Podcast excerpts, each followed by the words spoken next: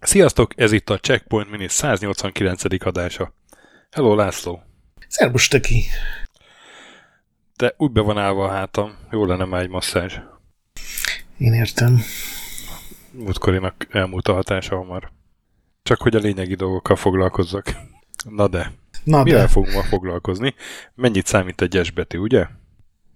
nagyon sokat számít. Nagyon sokat. Hiszen a kommandóról beszéltünk nem is olyan régen, de most a kommandosról fogunk beszélni. Ez manapság ez a második rész lenne.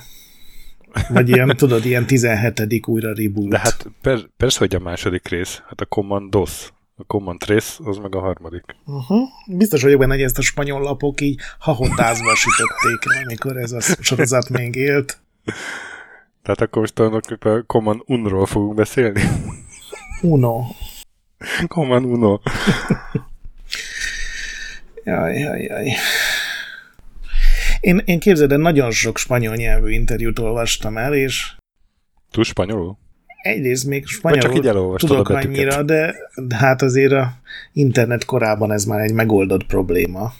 És egy csomó dolog kamu kérlek szépen a, a keretkezés történetben. Mármint a, amit így ismerünk, meg Wikipédián ott van, meg ilyesmi. De akkor azt te fogod majd elmesélni. Jól, mert én nem olvastam a spanyol nyelvű interjúkat. Én nem tudok, hogy spanyol a játék. Na, azért ennél biztos többet tudsz. Mondjuk el, hogy Jó, milyen hát a- játékról beszélünk, hát ha a- valaki nem ismeri. Mindig, Hát a, a- mindig az adás végén szoktunk megemlíteni, ja, egyébként egy FPS-ről van szó. Hát ez egy taktikai, stratégiai játék. Ugye biztos mindenki játszott már a Warcraft 3-mal, tegyük fel, és akkor abban vannak az ilyen hagyományosabb küldetések, ahol bázis kell építeni, meg sereget toborozni, meg nem tudom, és akkor vannak ilyen kommandósabb küldetések, ahol nincs épület, nincs nyersanyag, semmi, csak van adott számú egységek, és akkor velük kell mondjuk egy sírt felderíteni, meg ilyenek. Az irány, ez az irány ugye a taktikai irány, és hát ennek a, az egyik emblematikus képviselője a Commandos, amit a spanyol Piro, Pyro, Én mindig Pyro-nak mondtam, Pyro, nemzetköziek akartak lenni, úgyhogy készített 1998-ban. Magát a stúdiót amúgy két éve korábban, 96-ban alapították Madridban. Hát a, ugye akkoriban az RTS lázaz dúlt, de, de hát minden ez a építs épületeket, gyártsás toboroz, tankroham, stb. ez az irány ment nagyon, és hát a, a készítők azok hiányolták ezt a taktikai irányt, ahol egyáltalán nem kell erőforrás menedzsmenttel szügyködni, viszont az egyes egységekre nagyon kell vigyázni, meg a képességeiket jobban kihasználni, egyáltalán vannak képességeik, és így tovább. és a végeredmény az, hogy sokkal többet kell szügykölni. Igen. Szóval 98-ban jelent meg a Commandos alcím Behind Enemy Lines, vagyis ellenséges líneák mögött, Uh-huh. és a, aztán a és aztán a Pyro az eléggé beleragadt ebbe a sorozatba, mert ugye az első rész az nagyon sikeres volt, erről fogunk majd beszélni, és onnantól kezdve szinte csak kommandosokat csinál, de azért 2003-ban a Praetorians című ilyen római, okori római ö, 3D stratégiai játékot, meg két évvel később az Imperial Glory-t, ami azt hiszem hasonló érában játszódott, ha jól emlékszem. Uh-huh. És hát valahogy túl későn engedték el viszont ezeket a stratégiákat, vagy el se engedték, ugye, igazából, úgyhogy lejtmenetbe került a stúdió, és 2008-ban már le kellett lőniük a COPS nevű projektjüket, és elküldeni 30 embert, aztán 2012-ben egy mobil céggel összeolvadtak, és így lett Pyro Mobile, ami hát nem egy, nem egy szép vég egy ilyen stúdiónak. Igen, és már az sem létezik egyébként. Már az sem Tehát ugye létezik, igen. igen. Facebookra, meg ilyen korábbi mo- mobiltelefonokra dolgoztak. De hát ez a hőskor, amit most megnézünk szerintem, mert Abszolút, abszolút. Hát az első játékuk, amivel, ahogy mondani szokták, feltették magukat a térképre. így van. Megmutatták, hogy van a tarsójukban valami. Hát nem tudom, neveket azért mondjunk el, hogy eh, Gonzalo Suárez és Ignacio Perez Dolce, nem tudom, jól ejtettem. Tökéletesen.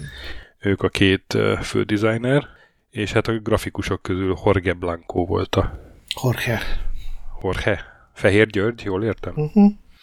A, a, a Gyuri, a Gyuri volt a rajzoló, vagy a főgrafikus. Igen. Hát az Ignáció volt tulajdonképpen maga az ötletgazda, meg alapító, meg erre így sehol nem találtam utalást. Így de... nézegette, a, nézegette a névjegykártyát, hogy Ignáció, Nászi, Nászi, Nácik. Csináljunk egy második felkáborús játékot. Ugye így történt? Úristen, nem, nem, egyáltalán nem így történt. Szóval 91-ben ő 21 éves, és elkezd egy ilyen spanyol játékdisztribútor cégnél dolgozni, de a munkaidőnek jelentős részében ugye teszteli a programokat, amiket majd disztributálni kell, hiszen kap mindenféle előzetes verziókat, és rájön, hogy hát a világ legfaszább dolga lehet Excelek helyett játékokat csinálni, mert akkor ugye egész nap játszhatsz, gondolta ostobán. És öt évvel később, valamikor 95 végén úgy döntött a tesójával együtt, hogy, hogy hát ők bizony függetlenednek és csinálnak egy saját spanyol fejlesztő stúdiót, és ez lett a Paraíso, ami még nem cég volt tulajdonképpen, nem tudod, csak ilyen összeálltak ők, meg a haverjaik, meg még a haverok haverjai, körülbelül ilyen 10-11 ember, és elkezdtek dolgozni végre játékokon. Voltak, akik már ilyen felhasználói programokon, vagy a demos szénában részt vettek, de ez volt mindenkinek az első ilyen játékstúdiós léte, és mivel ő így benne volt a disztribúcióban, tudta, hogy nagyjából milyen játékok fogynak világszerte, ezért rögtön úgy tervezte, tehát még nem volt se cég, se pénz, se semmi, de már azt tervezte, hogy ők nemzetközi porondra fognak dolgozni, és ezt rögtön úgy gondolta, hogy akkor négy játékot kezdenek el egyszerre csinálni, mert tíz teljesen újonc fejlesztővel mi más lehetne a, a terv, úgyhogy elkezdtek csinálni egy ilyen valós idejű stratégiai, taktikai játékot, amiből nyilván az Commandos lesz. Volt egy ilyen kalózos, hajózós projektjük, volt egy fantazi akciójáték, meg volt egy sci-fi FPS, tehát így mindent igyekeztek lefedni, ugye kicsit a Doom felé kacsingatni, kicsit a, az ilyen Pirates utódok felé, meg hát a fantazi akciójátékban nem tudom, hogy PC-n akkor mi volt éppen menő, de hát oda is terveztek, és nyilván tíz ember, főleg tök újoncok, tehát még egyikük sem dolgozott. Ilyen PC-s játékokon voltak köztük néhányan, akik mondjuk Spectrumon korábban fejlesztettek játékokat, ez a Suárez, akit említettél, ő például a Spektrum korszakban egy ilyen, a spanyol körökben egy viszonylag ismert ember volt, gondolom úgy, mint Magyarországon Rátkai István, hogy így itthon így sokan ismerik a nevét, de tudod, ez így valószínűleg nem jutott el külföldre. De akkor jó dolgokat csinálhatott. Igen. Hát pontosabban nem tudom, mert nem néztem meg ezeket a játékokat, egy csomó sztoria van, tudod, ilyen tipikus Spektrum korszakbeli sztorik, hogy hogy csináltak egy ilyen hülye ötletből játékot.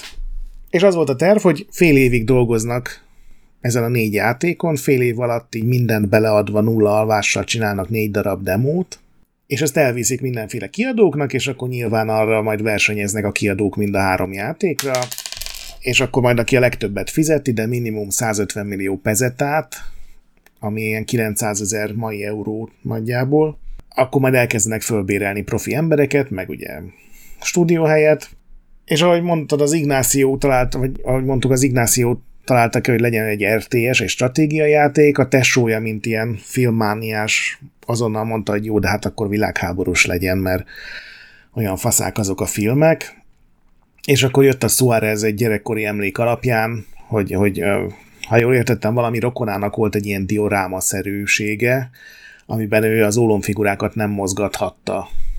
És akkor egy ez alapján találta ki, hogy milyen fasz lenne, ha lehetne mozgatni az ólomfigurákat.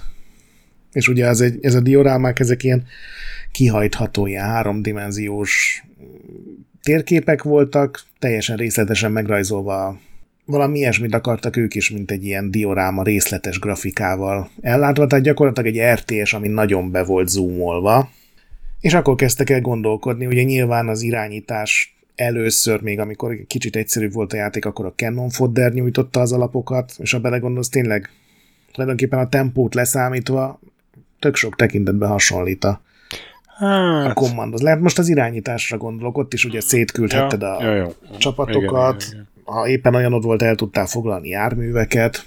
A játékmenetben a Lost Vikings-et hozták föl legtöbbször példának, hogy ugye ott voltak ilyen el, teljesen eltérő képességű karakterek, és akkor azokat összekombózod.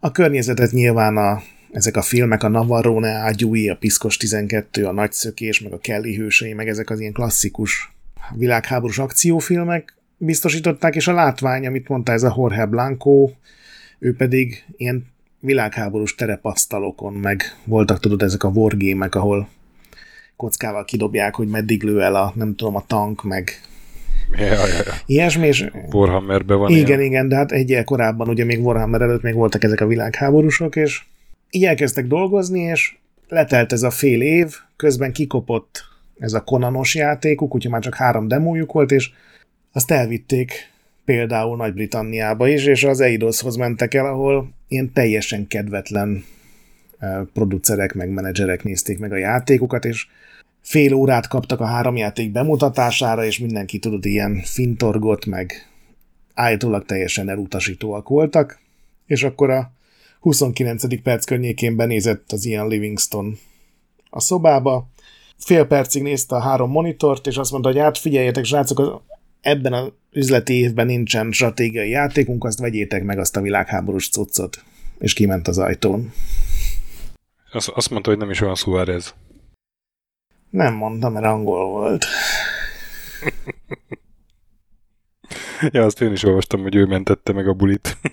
És akkor kötöttek szerződést, akkor jött létre ugye maga ez a Pyro stúdió, mert a Paraíso az nyilván foglalt volt, ugye ez a paradicsom vagy mennyország spanyolul.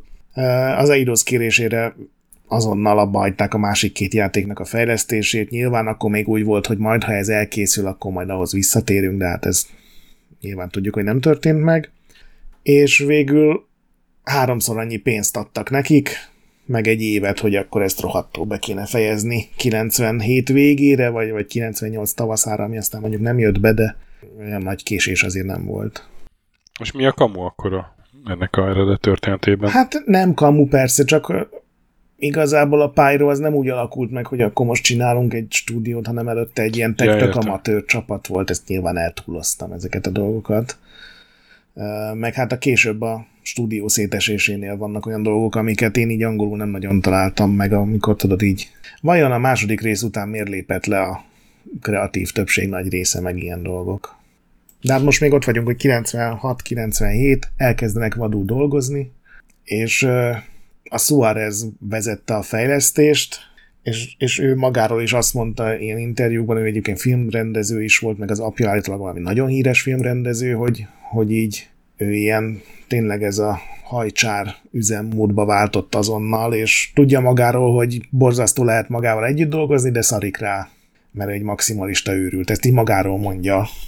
Hát itt tudatában van vele, hogy valószínűleg így minden munkatársa utálta, de mivel jó eredményhez vezetett, mindenki megtűrte. Különben a, a, úgy mondtad, hogy háromszor annyi pénzt kaptak. Én egy ilyen adatot találtam, hogy 900 ezer euró körül volt a büdzséje mindösszesen, és az a addigi legdrágább spanyol videójáték volt. Az volt a terv, hogy majd annyiból fejezik be, de mivel föl kellett venni egy csomó embert, Ja, még az annál is több igen, volt. mert ugye grafikusokat kellett főleg fölvenni, mert ez a Jorge Blanco, ő volt a fő grafikus, és ő ugye a legnagyobb szívás a, programban azon, hogy kitalálni, hogy hogy működjön, pont az volt, hogy a grafikai motort valahogy összetákolni. Nem volt semmilyen pálya szerkesztőjük, hanem, hanem itt tulajdonképpen programkódban hegesztették össze a, a háttérfájlokat, az interaktív objektumokat, a karaktereket, és mindenki azt mondta, hogy, hogy ez volt a legnagyobb horror az egész fejlesztésben, és a második részt azt úgy kezdték, hogy ki is dobták az egész programot a francba, és újraírtak mindent a nulláról, mert, mert ez, ez ilyen rémálom volt. Tehát ezzel az a fő baj, hogy megcsinálsz ilyen vérrel, verejtékkel egy pályát, és akkor közli egy tesztelő, vagy egy designer, vagy valami, hogy figyelj, ezt a fát két centivel arrébb kéne tenni, és az nem annyi, hogy az editorban simán arrébb húzod a fát, jó, ennél biztos bonyolultabb még egy jó editorban is, de hanem nulláról kellett kezdeniük az egész pályaalkotást, és ez, ez ilyen iszonyatos szenvedés volt. Én nem tudom, te, te játszottál ezzel sokat, amikor megjelent? Szeretted? Én akkor játszottam vele egész sokat, igen, és uh, hát annyira nem szerettem, mint a Starcraft-et, meg a, meg a társait, de, de úgy uh, el voltam vele. Én nagyon utáltam. Arra emlékszem, hogy, hogy mindig csak keveset játszottam vele, tehát mindig egy vagy két pályát, tehát így úgy darálni nem bírtam, mint a egy, egy jó RTS, tudod, Igen. hogy egyik pálya a másik után, és akkor arra, arra soha nem voltam képes. Ilyen egy-két pályát azért ne tudtam vele játszani, és akkor ültem a megfejtettem, ugye sok frusztráció után, és akkor na jó, akkor még egyet már nem. Igen, nekem meg pont az volt a bajom, hogy én tök rosszul álltam hozzá, és rendes stratégiai játékként kezeltem, de főleg a Commandos 1 az, azért az inkább egy puzzle játék volt, vagy bizonyos tekintetben az Igen. volt, mert Igen. az tényleg úgy készült, mint egy film, hogy minden helyzetben egyetlen megoldás volt, az, ami a leglátványosabb, legfilmszerűbb. Egy csomó jelentet egyébként tényleg elloptak filmekből. Uh-huh. És ki kell találni, hogy a fejlesztők mire gondolhattak. Igen, és ez a kalandjátékokban sem feltétlenül egy jó húzás, hát még egy stratégiában, amikor legalábbis én ugye tök máshoz voltam szokva, Igen. úgyhogy én ezért nem lettem ilyen kommandos fanatikus, viszont elolvastam pár visszaemlékezést olyanoktól, akik még tudod, még ma is ilyen könnyes szemmel emlékeznek rá, hogy ez voltám az igazi, és szerintem az volt ebben a játékban a, az ilyen vonzó, meg attól lett ez ilyen, ilyen tényleg erős emlék egy csomó embernek, mert mert nem volt teljesen skriptelt a játék. Nyilván a járőrök mindig ugyanott mentek, és aztán egy idő után elfejtették valamennyire, hogy ott is, hogy mondjuk lebukott a játékos, de aztán eltűnt.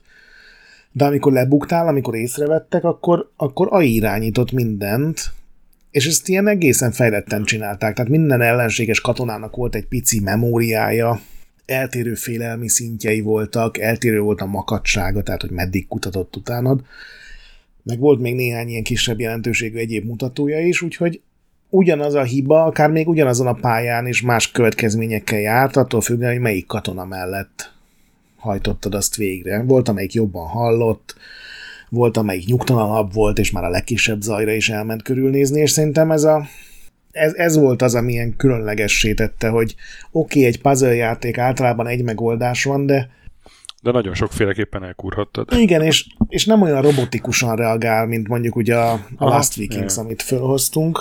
De ugyanakkor meg hát az benne volt, hogy tehát ez a trial and error. Hogy, igen, igen, abszolút. Hogy a, az egyféle utat azt azért közben ki kellett taposni, és akkor azon maradni. Igen, és az Eidos kérte tőlük, hogy rakjanak bele easy módot, de hát ugye már több mint egy éve dolgoztak, már másfél éve dolgoztak a játékon, amikor ez szóba került, és egyszerűen annyira utálták, hogy van egy könnyebb játékmód, hogy kivették belőle, és hát ez nem biztos, hogy olyan jót tett nagyon hosszú távon a játéknak. Utólag egyébként sok fejlesztő azt mondja ma már, hogy nyilván ez, a, ez az elképesztő komplexitás okozta tulajdonképpen az, hogy ilyen viszonylag hamar kipurcant a sorozat, hogy mint a verekedős játékok, amikor minden egyes epizód, tudod, egyre komplexebb és egyre nehezebb kitanulni, és egyre több eszköz van benne, és ez miatt egyre kisebb közönséget ér el. Szerintem itt is valami hasonló történhetett. És végül tutorial küldetéseket raktak be minden karakterhez, de most megnézve őket, hát az ilyen nem túl barátságos, meg nem, tehát ez nem az a jó oktató program, hanem egy ilyen elkezded, és 10 perc után azt mondod, hogy jó, majd inkább kitálom játék közben. Viszont hát a komplexitás az, az meg hozzájárult ahhoz, hogy az így, így rögtön egy ilyen lenyűgöző hatása van, amikor megnézed. Úgyhogy nem tudsz róla semmit, és akkor hát az első élmény nyilván a tök jó részletes grafika, de aztán amikor rájössz, hogy úristen, hát itt hat karakter van, és mindegyik tök más dolgokat tud, és ezeket össze kell kombinálni, és hát az, az szinte végtelen lehetőség, legalábbis a illúzió, ugye? De valójában ugye egy utat kell. És általában ugye, vagy hát sok pályán nem is egy helyről indulnak a karakterek. Igen, Tehát igen, először igen. vagy össze kell őket hoznod, vagy így két oldalról támadni, és, és ugye ilyen abszolút mikromanagementre épül, tehát maguk a katonák maguktól nem nagyon reagálnak semmit, még csak vissza sem lőnek, vagy uh, aki tud menekülni, az sem használja azt a képességét, hanem ha kell, akkor osztott képernyőre váltasz, az egyébként szerintem nagyon jól működik, hogy kijelölhetsz többféle kamerát, tehát például egy őrne, őrre rárakhatsz egy kamerát, és akkor folyamatosan a sarokban ott megy, hogy ő éppen merre néz, merre mászkál, úgyhogy ad azért segítségeket a játék ehhez, de szerintem még így is egy kicsit túlzásba estek, vagy legalábbis én jobban szeretem, hogyha tudod így Kicsit többen állóság. Tudok taktikázni, igen, igen, igen. Tehát ez a talált ki, amit te is mondtad, hogy talált ki, hogy mire gondolt a designer, az ha nem ugyanúgy gondolkodsz, mint a designer, az inkább idegesítővé válik, és nálam ez történt elég hamar, most pedig kipróbálva a játékot, az irányítás volt egy kicsit ilyen nem feltétlenül kézre eső. Hát, ja, de azért ez nem olyan tragédia. Én arra fel voltam készülve, hogy kicsit kényelmetlen lesz. Nekem nagyjából ugyanolyan élményei voltak egyébként, hogy így el, elszórakozgattam, de, de azért hamar melegem lett belőle. De úgy szerintem nem ölegedett rosszul ez a játék. Nem, abszolút nem. Még most is jól néz ki. Hogy mennyi időt telt el, igen. Pár effekt az első részből hiányzik, például nálam a, a Google-s verzióban a, nem mozgott a víz, pedig gondolom mozognia kellett volna valami animát, tehát lehet, hogy ez valami új bug. De még mindig jól néz ki, jól megrajzolták ezeket a uh-huh. bázisokat, meg, meg... Meg hát jók a hangok is, a, a ne, nem tudom milyen durva akcentusú kantonák. Meg tényleg ilyen nagyon jó pályák abból a szempontból, hogy mindegyik Alarma. más egy kicsit. Igen, igen, igen. Tehát, hogy ilyen más hangulatot áraszt egy nappali, egy éjszakai pálya, ugye nem is csak európai frontvonal van benne, úgyhogy ilyen szempontból tényleg látszik ez a filmes ihlet, hogy, hogy, hogy próbálták a legjobb dolgokat átvenni, és hogyha volt egy film, ami egy gát körül játszódik, akkor mi ne csinálnánk mi is egy olyan pályát. És hát ugye a, ez a sokszínűség, ami, vagy látszólagos sokszínűség, hogy jó, mondjuk a starcraft azért mondjuk van, vannak egységek, aminek tudnak varázsolni valamit, de a legtöbb RTS-ben, az a 98-ban nem feltétlenül voltak ilyen képességei az egységeknek, és akkor itt meg a, a kém az ugye át tudott öltözni ellenséges egyenruhába, volt akkor valami búvár karakter is, ha jól emlékszem. Igen, csak ő tudott úszni igen, például. Igen, volt egy ilyen utász. Igen, a, a, a zöld sapkás az ugye hóba be tudta ásni magát, meg késelni tudott. Mesterlövész, szóval, hogy, és akkor mindenkinek voltak saját képessége, és ezeket ezek jól működnek egyébként így egymás után, olyan, amikor úgy rajta vagy a trekken, olyan, mintha te rendeznéd a, a faszaháborús filmet, kicsit olyan.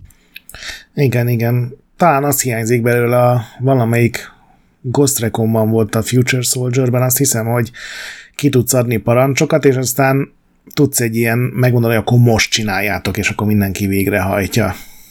Az ott tök jól működött, talán az volt az egyetlen jó dolog van a játékban. Itt is ez tök jó lett volna, nem tudom, hogy lehetett volna megoldani, talán ezekkel az osztott képernyős dolgokkal, de igen, ez a, amikor tényleg már kitaláltad fél óra szívás után, hogy hogy lehetne abba a sátorba belopakodni, vagy hogy lehetne azt a jól védett garást megközelíteni, és megcsinálod, az tényleg ilyen...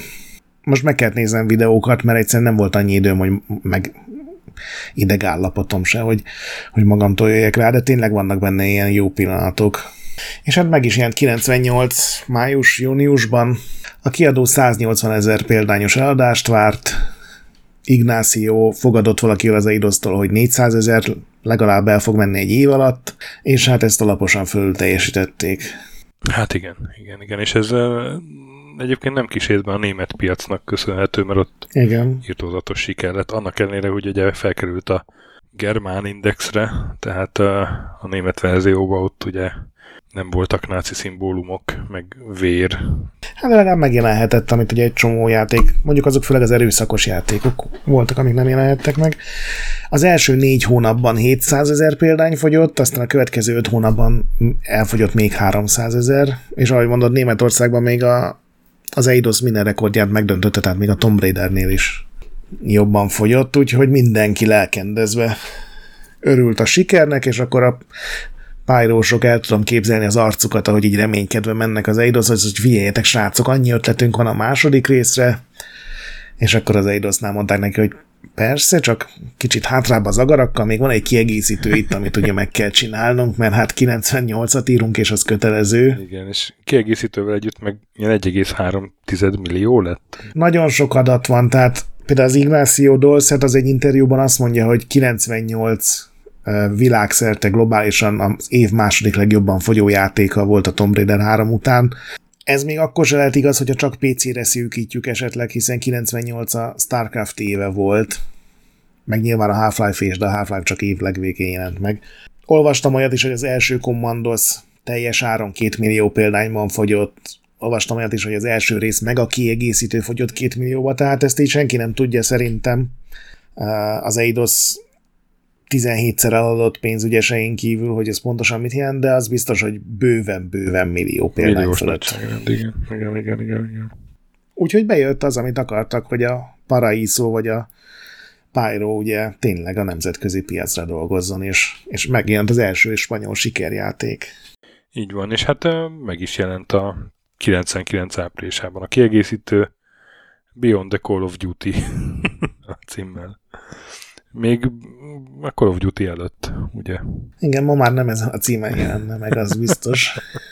Ugye 10 hónapot kaptak rá, és, és azt, mint utólag kiderült, nyilván ezt akkor senki nem reklámozta, hogy az Eidos még azt is mondta nekik, hogy igazából nem kell mindent beleadni, csak jelenjen meg időre, ami elég alja taktika szerintem, de, de hát ugye ez a Suarez, ez egy őrült volt, úgyhogy úgy kezdte, hogy mivel pályacsomagot kell csinálnunk, tulajdonképpen semmi más újdonság nem volt bele néhány a tényleg pici dolgot leszámítva, ezért azt találták ki, hogy iszonyatosan nagy pályák ö, legyenek benne, és mivel rengeteg levelet kaptak a fanatikusoktól, meg ugye volt egy hivatalos fórum, és ott is nyilván azok kommentáltak legtöbbet, akik abszolút rajongók voltak, és kiismerték a játékot, megint megtörtént az, hogy mint egy csomó játéknál, amiről korábban is beszéltünk, hogy, hogy a leg, leglelkesebb, leg, legjobban ismerő fanatikusok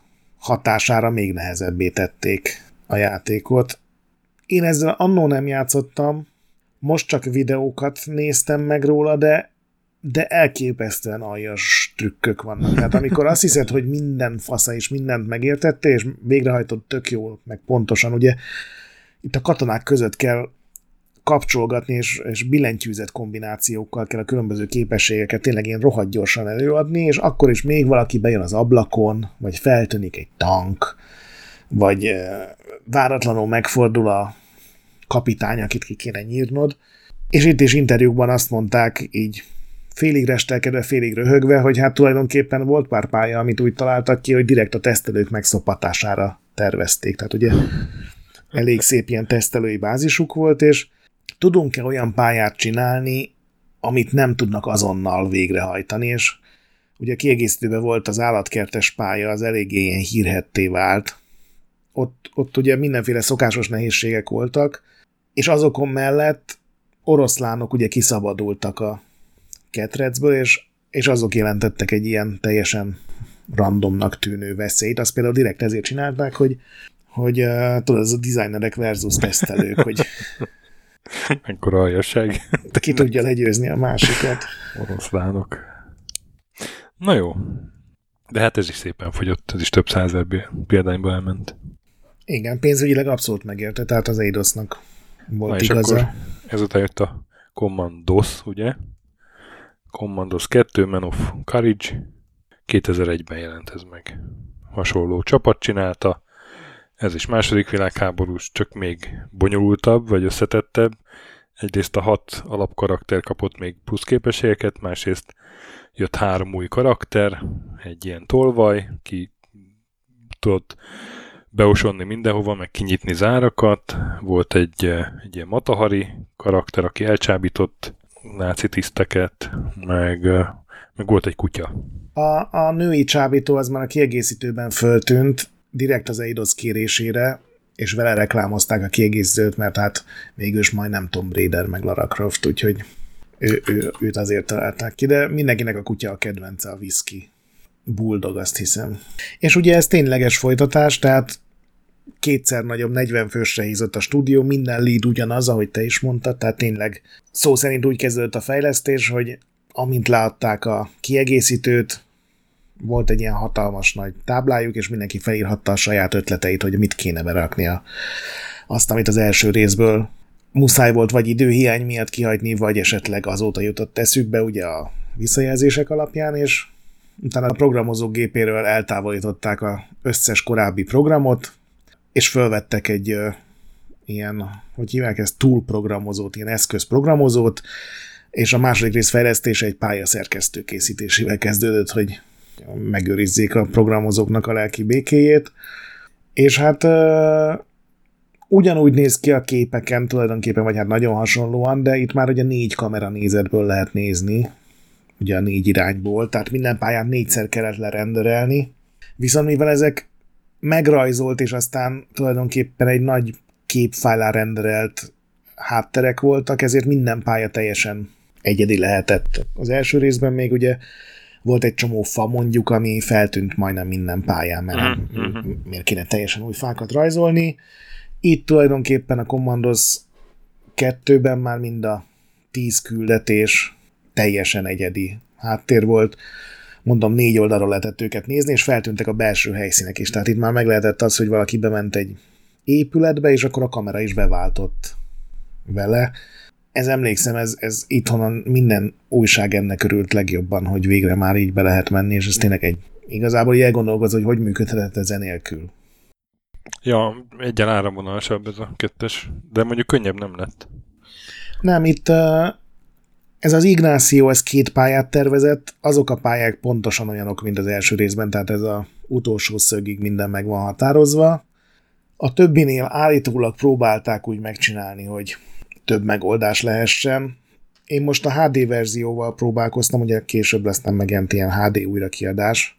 Én ezt nem éreztem, de a Suarez az, az megvan róla győződve a mai napig, hogy ez tényleg így van, és hát ő valószínűleg jobban ismeri a játékot, mint én.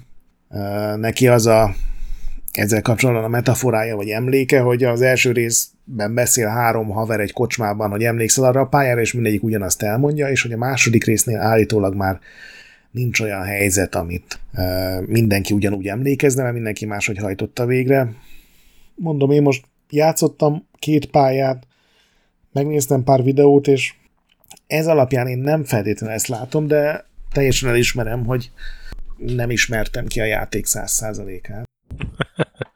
99 elején indult a fejlesztés, 2001. szeptember a megjelenés, tehát még két évük sem volt rá, és mivel ebben az évben nem volt Tomb Raider megjelenés, ezért nem is késhettek, mert az Eidos jó előre ilyen passzív-agresszív módszerrel lefoglalt egy ilyen CD sokszorosítóban egy millió lemezt, és ezt bejelentették évelején a Pyro-nak, hogy figyelj, srácok, várják az aranylemezt, van még 8 hónapotok, de ezzel nem késhetünk. Aztán ilyen egy hónapot, meg két hetet még késtek ehhez képest, de 2001-ben meg kellett jelentenie, úgyhogy gyakorlatilag a játék felét ki kellett vágni a játékból.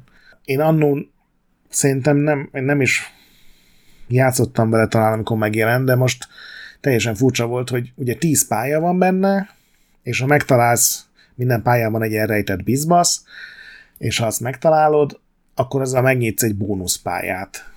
És például azok a bónuszpályák az mind teljes pálya lett volna, csak egyszerűen nem maradt idő befejezni. És például van egy ilyen anekdota, hogy van, volt egy japán csatahajó, a Shinano, és hogy elvileg az volt a terv, hogy az egyik pálya annak a teljes rekreációja lesz. Az volt az első pálya, amit előttek, mert eszelős munka lett volna egy világháborús japán csatahajót egy az egyben lemodellezni, viszont az a pár designer, meg grafikus, akinek ez a korszak, meg ez a hajó volt a mániája, ezek munkaidőn kívül dolgozva végül annyira befejezték, hogy egy ilyen pici bónuszküldetésként egy részletbe bekerült. Úgyhogy uh, itt kezdtek el konzolon dolgozni. Az Eidos azt mondta, hogy ezt még PS1-re ki kell adni. A PS1-nek 4 meg a memóriája volt, úgyhogy ez nem jött össze. Uh, úgyhogy átrakták PS2-re a projektet, de még ott sem fért el egy, egy teljes pálya egyszerre. Úgyhogy a Pyro programozóinak ki kellett tanulnia, hogy nem csak a streamelést, ugye lemezről, ami PC-n egy teljesen szokatlan dolog, de azt is, hogy a fájlokat hogyan kell becsomagolni, meg kicsomagolni, és hogy még a sorrendet is, ahogy lemezre vannak írva a fájlok, hogy minden a lehető legközelebb legyen egymáshoz, és sehol nem találtam arról, még csak célzást sem, hogy... Szóval még célzást sem találtam arról, hogy balhék lettek volna a csapatban, hogy összevesztek volna, de szerintem iszonyatosan feszült lehetett a, ez a fejlesztés. Egyrészt, mint minden játéknál ebben a korszakban ilyen hónapokon át ilyen 12-14 órás munkanapok voltak a kötelező minimumok, 15 hónapon keresztül szünnap nélkül az utolsó egy év, három hónapban nem volt szünnapjuk. Leadták a Gold verziót, és három nappal később, hétfőn 13-an köztük a vezető programozó is bemadta a felmondását, és egy hét múlva már az új stúdiójukban, a Digital Legends-ben Barcelonában dolgoztak, és másik nyolc ember tőlük függetlenül külön-külön lépett le, például ugye Suárez is, aki minden résznek a vezető dizájnere és fejlesztési igazgatója is volt, úgyhogy szerintem itt valami nagyon komoly balhénak kellett lenni. Ezt nem tudom, hogy ők vesztek-e össze, vagy az Eidos rakott rájuk olyan nyomást, hogy, hogy egyszerűen szétrobbantak, de itt tényleg volt egy törés a Pyro-ban. Hogy nem tudom, hogy köze volt-e hozzá ennek a összeveszésnek, vagy krízisnek, de, de ugye a második rész nem muzsikált már olyan jól anyagilag. A büdzséje viszont sokkal több volt, én ilyen 7 millió dollárt találtam. É, viszont nem fogyott olyan gyorsan, mint várták. Tehát úgy mondtad, hogy az Eidos lefoglalt egy millió lemezt, és hát azt elég lassan sikerült eladni. Uh-huh. Így a 2001 karácsonyi szezonra várták, de inkább ugye 2002 karácsonyi szezonban fogyott el az a nem tudom, félmillió példány, azt hiszem. Aha. Hát ez is biztos okozott gondokat, de mondom, még a megjelenés előtt fölmondtak ezek az emberek nagy részt, úgyhogy szerintem a Suárez, mint ilyen ultra magabiztos, kreatív ember azt mondta, hogy ő mindent megcsinált ezzel a sorozattal, amit akart, úgyhogy neki tovább kellett lépnie. A többiek meg ilyen extrém diplomatikusan úgy fogalmaztak, hogy hát sokkal szimpatikusabb jövőképet találtak maguknak. Mondom, egy rossz szót nem találtam a többiekről, de szerintem itt valami összeveszésnek kellett lennie, túl nagy törés ez. Aztán maradékot szerintem felpörgethetjük. A 2003-ban jött a Commandos 3, Destination Berlin, ez is Pyro, ez is Eidos, de ugye, ahogy mondod, már más a csapat, és más a motor is, mert ez egy 3D motor, és 3D motorban ugye rögzített kameranézettel adják elő ugyanazt a, a kommandó játékmenetet, ami, ami kicsit fura azért nekem. De igazából játékmenetben semmi újítás nincsen, tehát... Játékmenetben semmi újítás. 11 küldetést csináltak, még mindig 800x600 a maximális felbontás. Egy újdonságot tettek bele, egy deathmatch módot, amit én nem próbáltam ki, de így látatlanban egy baromságnak minősítem a Commandos Deathmatch. A korábbi részekben hatfős kooperatív mód van, ami nagyon furcsa élmény lehetett. Én még nem is találkoztam emberrel, aki ezt itt tényleg hatfősen kipróbálta volna, mert gondolod, de vársz 20 percet, hogy a többiek manőverezzenek, és valaki elcsesz valamit, és kezdhetitek előről. Tehát ez... Viszont ugye a Commandos 2, azt nem mondtuk el, hogy ott, ott elkezdtek kicsit jobban foglalkozni a sztorival is. Ugye ott már valamelyik küldetésben már egymást kell kiszabadítani, vagy a haverodat. És itt a hármasban már, már aztán az az egyik erőssége tulajdonképpen a hármasnak ahogy néztem, akik dolgoztak még a hármason, és ők mind azt mondják, hogy az lett a legkiforrottabb, legjobban játszható verzió. Akik a kettő után fölmondtak, azok mind azt mondják, hogy vagy sose próbálták ki, ami azért nyilván sokaknál csúsztatás, vagy pedig az, hogy hát azért ez már nem ugyanaz a színvonal. Ja, és hát ez a Destination Berlin a, a címe, és akkor volt még 2006-ban egy Commando Strike Force, ez is Pyro, ez is Eidos, viszont ez már FPS nézetből próbálta meg Renderver engine-nel FPS nézetből ezt a Commandos élményt, és hát ez nem, nem működött nagyon jól. Nem, erre is találtam olyan embert, aki ezen dolgozott, és azt mondta, hogy mióta ezt kitalálták, mindenki utálta az ötletet, tehát maguk a fejlesztők, az Eidos is úgy kezelte, hogy ez, ez egy felesleges, de ki kellett adni, mert ez volt az egyetlen esély arra, hogy talán a Commandos név fönnmaradhat, hát nem sikerült. Ez ugye PS2-re meg Xbox-ra is jött azonnal. Azért kellett ezt csinálni, mert az Eidos nem bízott abban, hogy, hogy ö, adjon nekik rendes büdzsét egy negyedik részhez. Ők azt akartak volna csinálni. Ehelyett erre tudtak nagyon kevés pénzt, tehát viszonylagosan beszedni. Na hát, és nagyjából ennyi, amit a Commandosra el tudunk mondani. Ugye ez megtalálható Gogon, ha jól tudom. Ott talán még egy ilyen csomagba is az összeset aránylag jó áron meg lehet venni.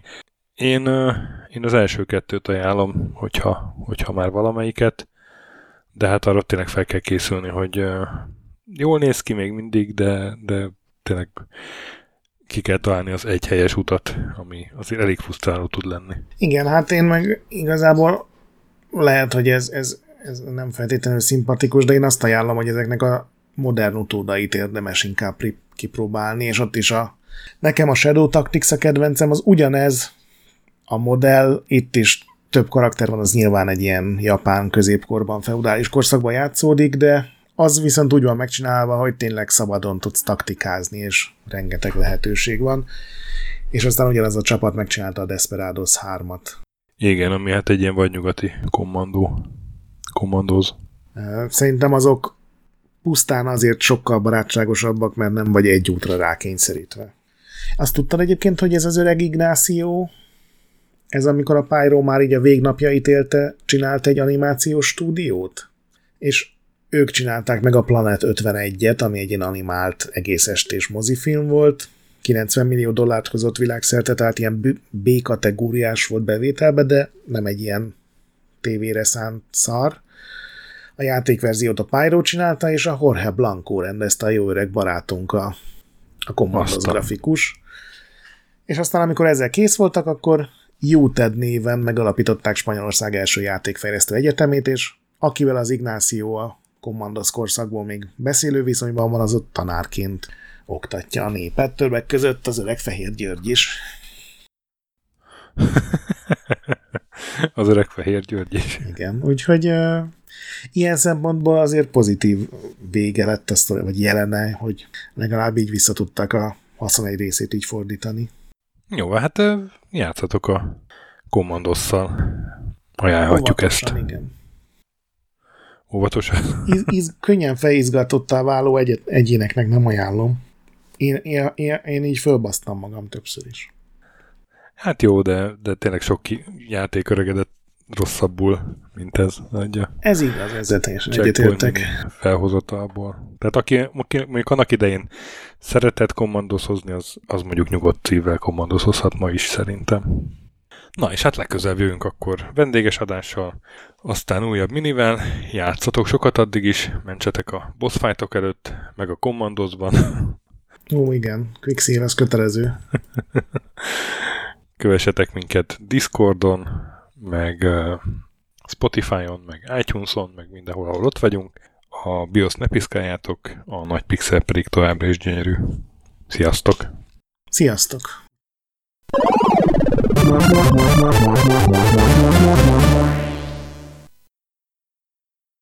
Köszönjük a segítséget és az adományokat támogatóinknak, különösen nekik.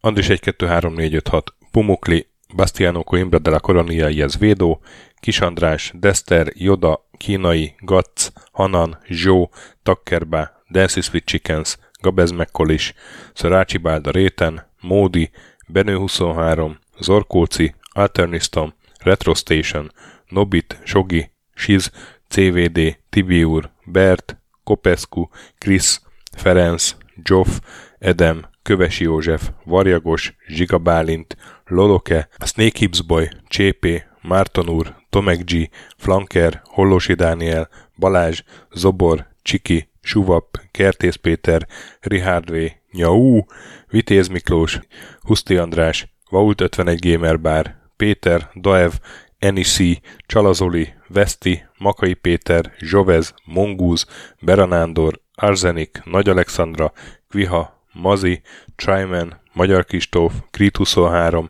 Invi, Kuruc Ádám, Jedi, Harvester Marc, Igor, Pixelever, Oprüke, Estring, Szaszamester, Kecskés János, MacMiger, Dvorski Dániel, Dénes, Kozmér Joe, Sakali, Kopasz Nagyhajú, Colorblind, Vic, Furious Edem, Maz, Mr. Corley, Nagy Gyula, Gergely B., Sorel, Naturlecsó, Devencs, Kaktusz, Tom, Jed, Apai Márton, Balcó, Alagiur, Judgebred, László, Opat, Jani bácsi, Dabroszki Ádám, Gévas, Zabolik, Kákris, Logan, Hédi, Tomiszt, Att, Gyuri, Kevin Hun, Zobug, Balog Tamás, Ellászló, Gombos Márk, Valisz, Hekkés Lángos, Szati, Rudimester, Sancho Musax, Elektronikus Bárány, Nand, Valand, Jancsa Burgerpápa Jani, Deadlock, Hídnyugatra Podcast, Lavko Maruni, Makkos, Csé, Xlábú, Simon Zsolt, Lidérc, Milanovic, Ice Down, Typhoon, Zoltanga, Laci bácsi, Dolfi, Omega Red, B. Bandor, Polis, Vanderbos parancsnok, Lámaszeme, Lámaszeme, Sötétkék, Totó, moba is ezt büszkén olvasom be, KFGK, Holdcore, Dwarf, Kemi 242, Obert Motz, Szekmen, LB, Ermint Ervin, TR Blaze, Nyek, Emelematét, Házbú, Vidra, Jaga, Tündérbéla, Adam Kreiswolf, P1 Mate, Vagonköltő, Csemnicki Péter, Német Bálint, Csabi, Mandrás, Varegab, Melkor 78, Lemon Alvarez, Csekő István, Schmidt Zoltán, Andrew Boy, Bobesz 5, Kavicsok a Margonblog, Félix, Luther, Hardy, Rozmi, Glezman, Fogtündér, Brusnicki Péter, Neld, Elgringo, Szféra Karcoló, Klisz Gábor, Q, Mentolos Kolbász, Gliscard és Albin. Nagyon szépen köszönjük!